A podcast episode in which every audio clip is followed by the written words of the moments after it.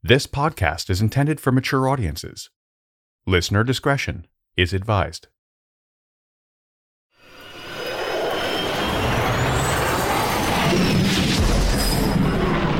Imperative Entertainment.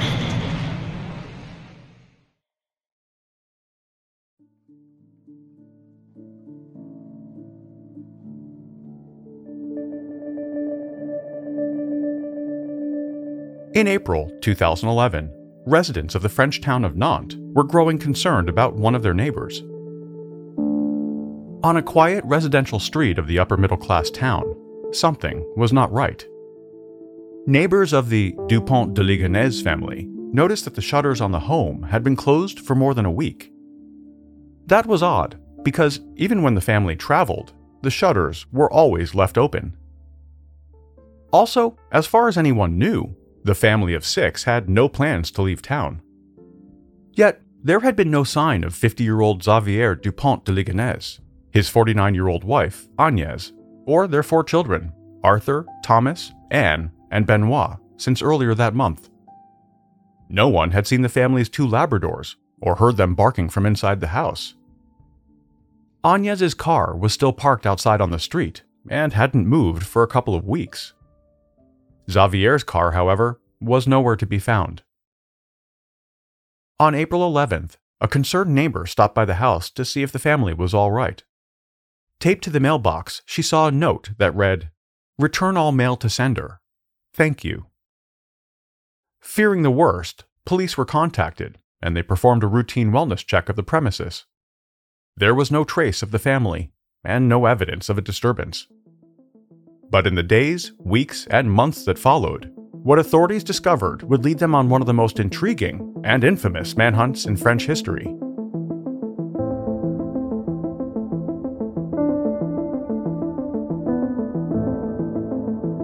My name is Eric Crosby. Welcome to True.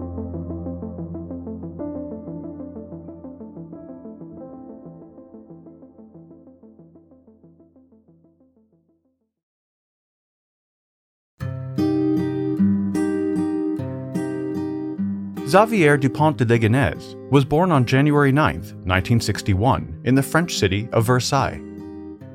Just outside Paris, Versailles is the world-renowned home of the Palace of Louis XIV, otherwise known as the Sun King. It was fitting that Xavier and his two sisters were raised there. Like many in the region, the Dupont de Ligonnès family were descendants of nobility. They were a prestigious, aristocratic family originally from the southeast of the country. When Xavier was 15 years old, his parents separated, leaving the teenager in a dark place. But not just for the reasons you might think. It seems that his mother, who was deeply conservative and devoutly religious, turned to end-of-the-world prophecies and dark conspiracy theories, turning things upside down for the family. Not just a follower, she actually founded a radical group called the Church of Philadelphia, whose teachings focused on the impending apocalypse. Despite the strange family dynamic, Xavier did his best to maintain the facade of a normal upbringing. He attended high school where he was reportedly an average student. He was, however, said to be a great communicator, with a good sense of humor. After graduating from high school, he enrolled in business courses. It was here during his studies in the early 1980s that he met 18-year-old Agnès. The two fell madly in love and planned to spend their lives together. But that dream would have to wait. For Xavier, the next few years would be a life of international travel, exploration, and of course, having a great time. So the couple parted ways, at least temporarily.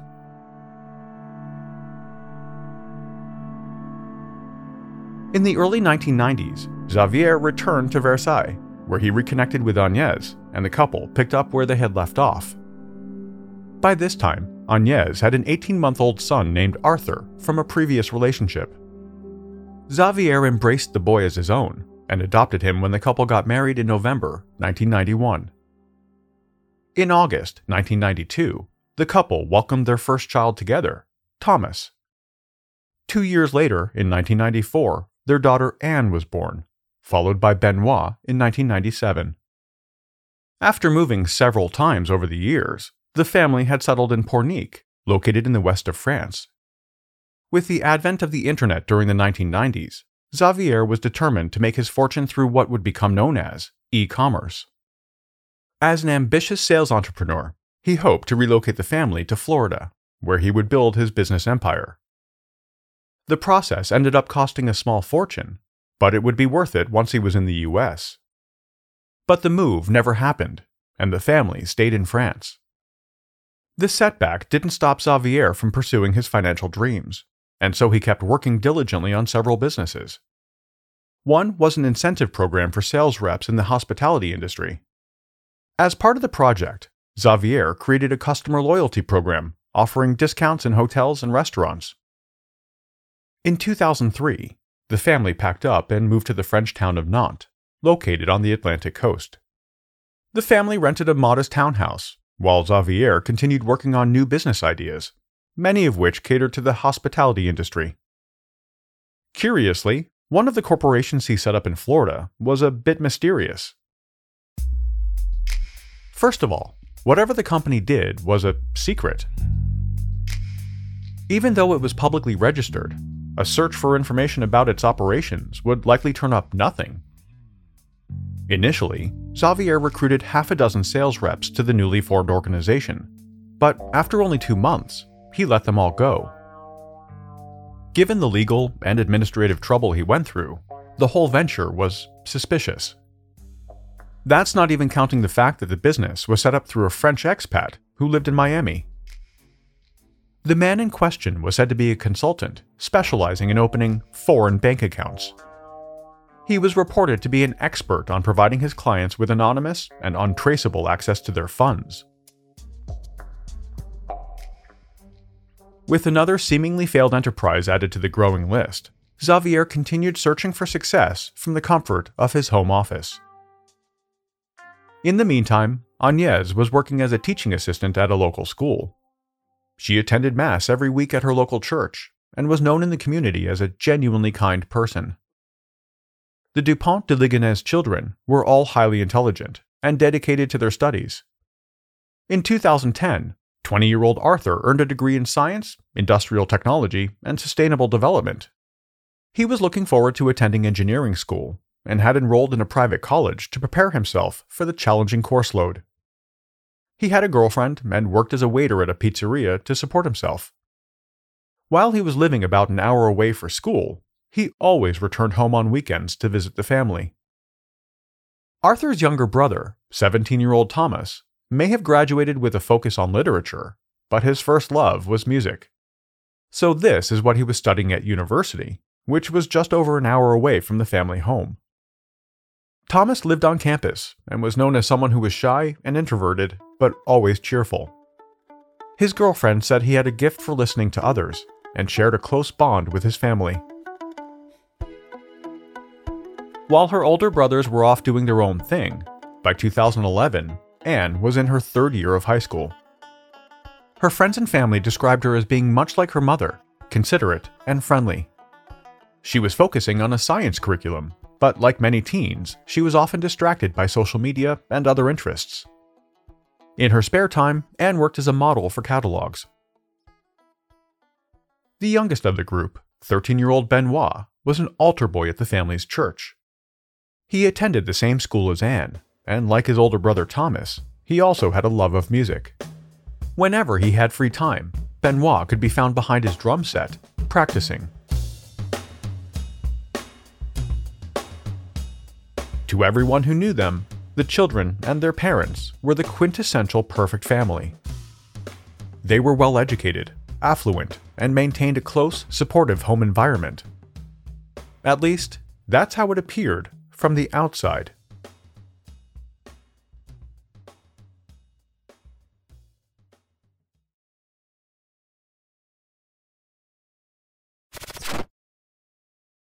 Afford Anything talks about how to avoid common pitfalls, how to refine your mental models, and how to think about how to think. Paula, while certainly you can mess up on $1 million a year, it is far less likely than it is on $30,000 a year. Right. I would meet wonderful people that were struggling with a budget that was super tight. It was 100%. You need to make more money. Make smarter choices and build a better life. Afford Anything, wherever you listen.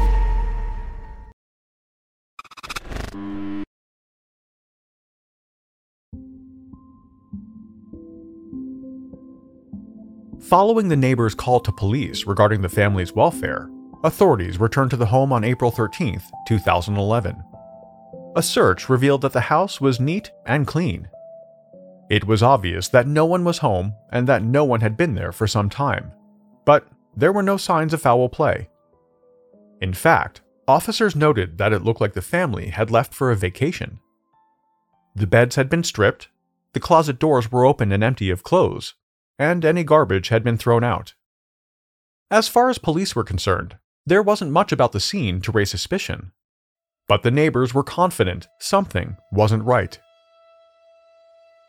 For one thing, they pointed out that the family would not have all fit in Xavier's missing car. The sedan would have made it virtually impossible to accommodate 6 people and 2 large dogs. It was around this time that Xavier and Agnès' immediate families received a bizarre communication. An unsigned 4-page typed letter dated the 11th of April, 2011, arrived in their mailboxes. It was supposedly from Xavier, who explained why the family had left without telling anyone. In the letter, he told them that they had to urgently relocate to the United States, not for another business opportunity, but to go into federal witness protection. He went on. The situation, apparently, was due to some undercover work he was conducting for the U.S. Drug Enforcement Administration, or DEA. Things had become dangerous, and the family would have to go underground for the foreseeable future. Unfortunately, no one would be able to contact them during this time. In the letter, Xavier gave various instructions to the family, including how to dispose of any belongings left behind in the house. There were also instructions on finalizing any financial affairs. One of the more unusual directives in the letter was for friends and family to post on social media that Xavier, Agnès, and the children had all moved to Australia. What follows is an excerpt from that letter. Hi everyone. Huge surprise. We have to leave urgently for the U.S. due to a very particular set of circumstances that we will explain below. You're receiving this letter by conventional post because for the next few years, we can't communicate any other way for safety reasons. When you read this letter, we will no longer be in France and won't be able to return for an as yet undetermined period of time. You must be wondering what's going on. Here's the story, at least as much as we're allowed to tell you. This letter is the only correspondence we were allowed to write, which might be good news for some of you, and it has been checked before being sent. When we started our company in Miami in 2003, we were put in contact with the DEA, who were looking for a French national to infiltrate the French nightclub scene to obtain information about drug trafficking and money laundering networks without drawing attention to themselves. I was the ideal candidate. I accepted my mission of working incognito under the condition that I maintain secrecy, which includes, even more importantly, the children. Everything has gone according to plan in the nightclubs for the last 7 years. Until now. With the information I've collected in this time, I've become a key witness in an upcoming trial involving major international drug trafficking kingpins. The trial will have to take place in the U.S. in the next few years. What complicates matters is that certain tips had recently led us to believe that my cover may have been blown. And unfortunately, we received confirmation of this yesterday. Therefore, the situation has become potentially dangerous for us here and has required us to take emergency measures. When I first went undercover, I accepted that I might be placed into witness protection. This is what we now have to do, because it's necessary, and there's no way around it. So, we have been taken into the protective custody of the U.S. government, and we have new identities, which must, of course, be kept secret. We will be living in the U.S. like any other U.S. citizen, except we will be forbidden from communicating with our family and friends for an undetermined period of time, at least until the trial is over. The hardest thing, there is some tension with the children who couldn't tell their friends and are forbidden from using online networks. We had to give up the dogs. Luckily, someone took both of them. We're relying on each of you to carry out the tasks that we have assigned you. We hope we haven't asked too much of any of you. We know we can count on you. The children's schools are aware, as are Arthur's and Thomas's landlords, and Agnes's and Arthur's employers. The official story is that we've been transferred to Australia for work, without providing any specific details. It would be good if you could spread this false story on Facebook and elsewhere. We hope it doesn't drag on for too many years, but we're still anxious about how long the legal proceedings in the US will take. In a while from now, we'll be able to send you some information by post. Of course, we send all our love and are thinking of you very much during this enforced separation. Take good care of yourselves. We'll have so many stories to tell you later on.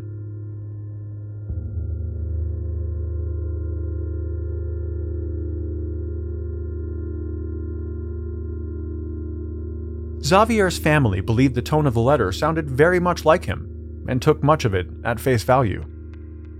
But alarm bells were going off for Agnes's family. They were understandably concerned their daughter and grandchildren would just up and vanish without warning.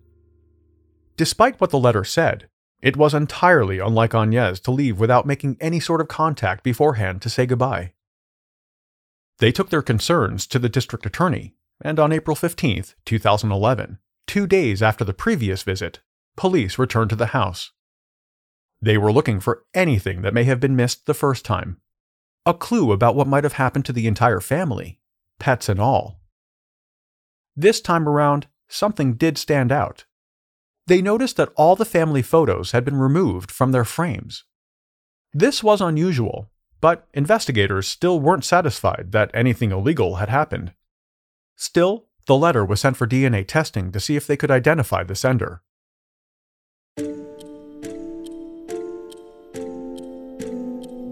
Desperate for answers, Agnes's family insisted that police return to inspect the house from top to bottom, inside and outside.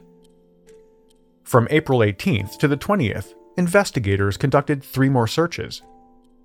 During the visits, police noticed a surprising lack of computer equipment for someone that ran numerous online businesses from home.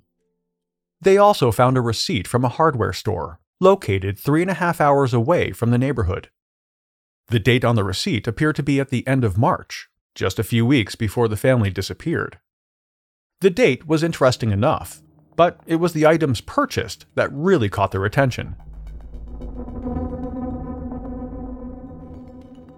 The list included large garbage bags, a box of paving slabs, cement, a garden hoe, and a shovel. The last time anyone in Xavier's family heard from him was on a voicemail he left for one of his sisters late in the evening on April 3rd, 2011.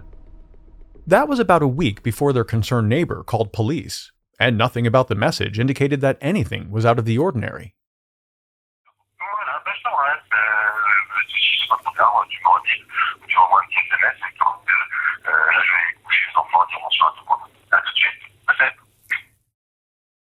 It was only when investigators made inquiries with other neighbors, school officials, and Agnes's employer that the situation became more worrisome. About 10 days ago, I got a letter from the father saying he was going to work in Australia, and so the children wouldn't be coming to school anymore. Their closest friends received a letter from the parents saying we have to forget her and we should not try to call her ever again. In recent days, he'd paid off his children's school fees and told neighbours he was a secret agent preparing to move to Australia. Police describe his claims as delirious.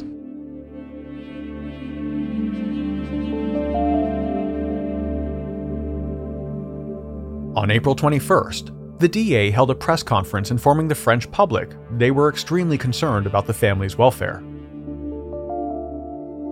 Back at the house, investigators considered the items on the hardware store receipt as a solid clue.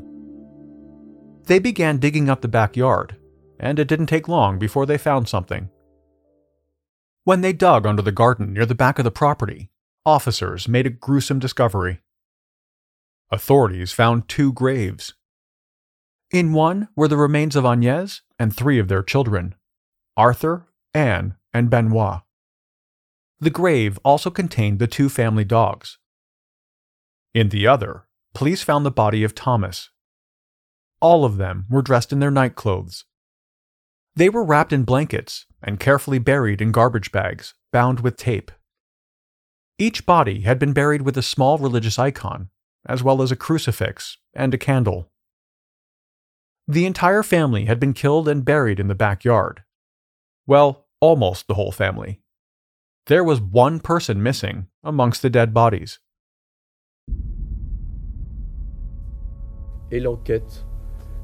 The inquiry has unfortunately now become a criminal investigation into kidnap and murder.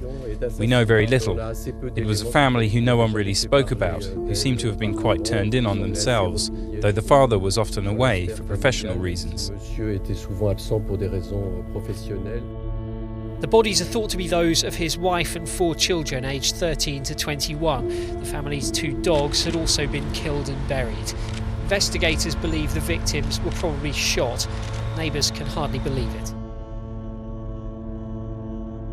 The autopsies revealed that Agnès and her children were shot with a .22 caliber long rifle as they slept. So had the two Labradors. According to the examiner's report, the children had all ingested powerful sedatives prior to their deaths. Agnès, however, had no evidence of drugs in her system. Police noted that her sleep apnea machine recorded that it had been shut off at 3 a.m. Agnès, Arthur, Thomas, and Anne had all been shot twice in the head. Benoît had been shot twice in the chest and 3 times in the head. The religious items found with each of the victims, and the careful nature with which they were buried, was another clue to investigators. It indicated that the perpetrator had a close relationship to the deceased. It was the complete lack of blood in any of the rooms of the home that posed another question for authorities to answer. When they couldn't find any traces of foreign DNA or fingerprints on the bodies or the bags they had been wrapped in, investigators were stumped. When news broke of the Dupont de Ligonnès family murders, the local community was shocked and devastated. Nantes was a peaceful, church-going town, and to residents, the horrific story was simply unimaginable. The top priority for authorities now was to locate Xavier.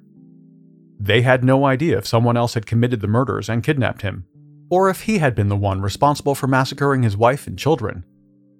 Either way, wherever Xavier was, he had a 3-week head start on investigators.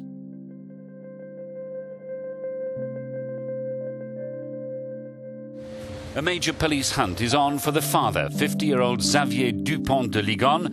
He told friends that he was a secret agent and had to leave the country. They were also told that his wife, 49... An active search is now on to find the father, 50-year-old Xavier Dupont, whose credit card details suggest he may have headed to the southern city of Marseille.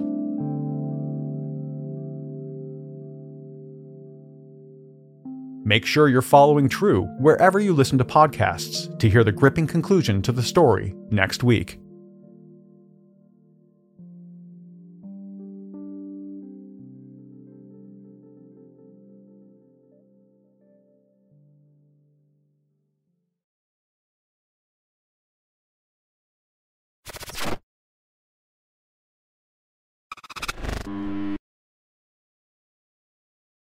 Xavier Dupont de Ligonnès l'a laissé sur le répondeur de sa sœur le 3 avril à 22h37, alors que d'après les enquêteurs, il s'apprêtait à tuer sa femme et au moins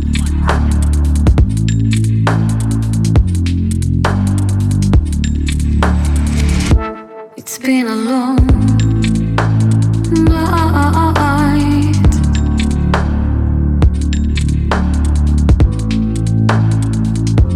Black skies glowing. Losing light.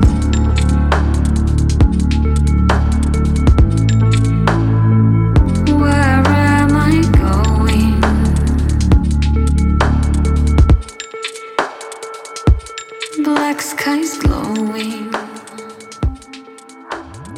is a production of Imperative Entertainment.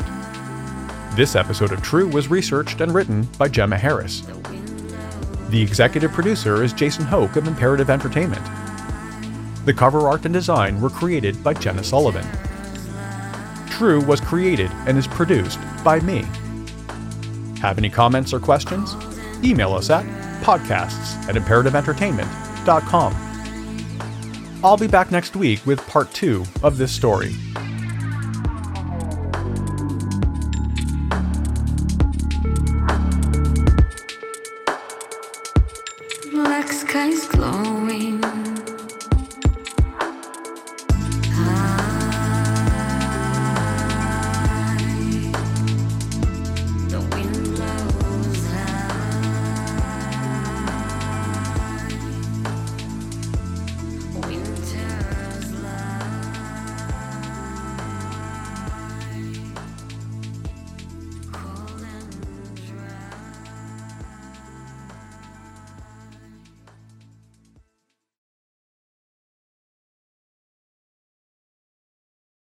The Bigger Pockets portfolio of podcasts are worthy of your investment. We're having a real conversation as real estate investors. New episodes available every day. It's important to buy where it makes money and not necessarily where you want to travel to. Bigger Pockets, On the Market, Rookie Real Estate, or Money Podcast. The purpose of flipping is to create more cash so then you can reinvest into other types of properties. The Bigger Pockets podcast on YouTube or wherever you listen.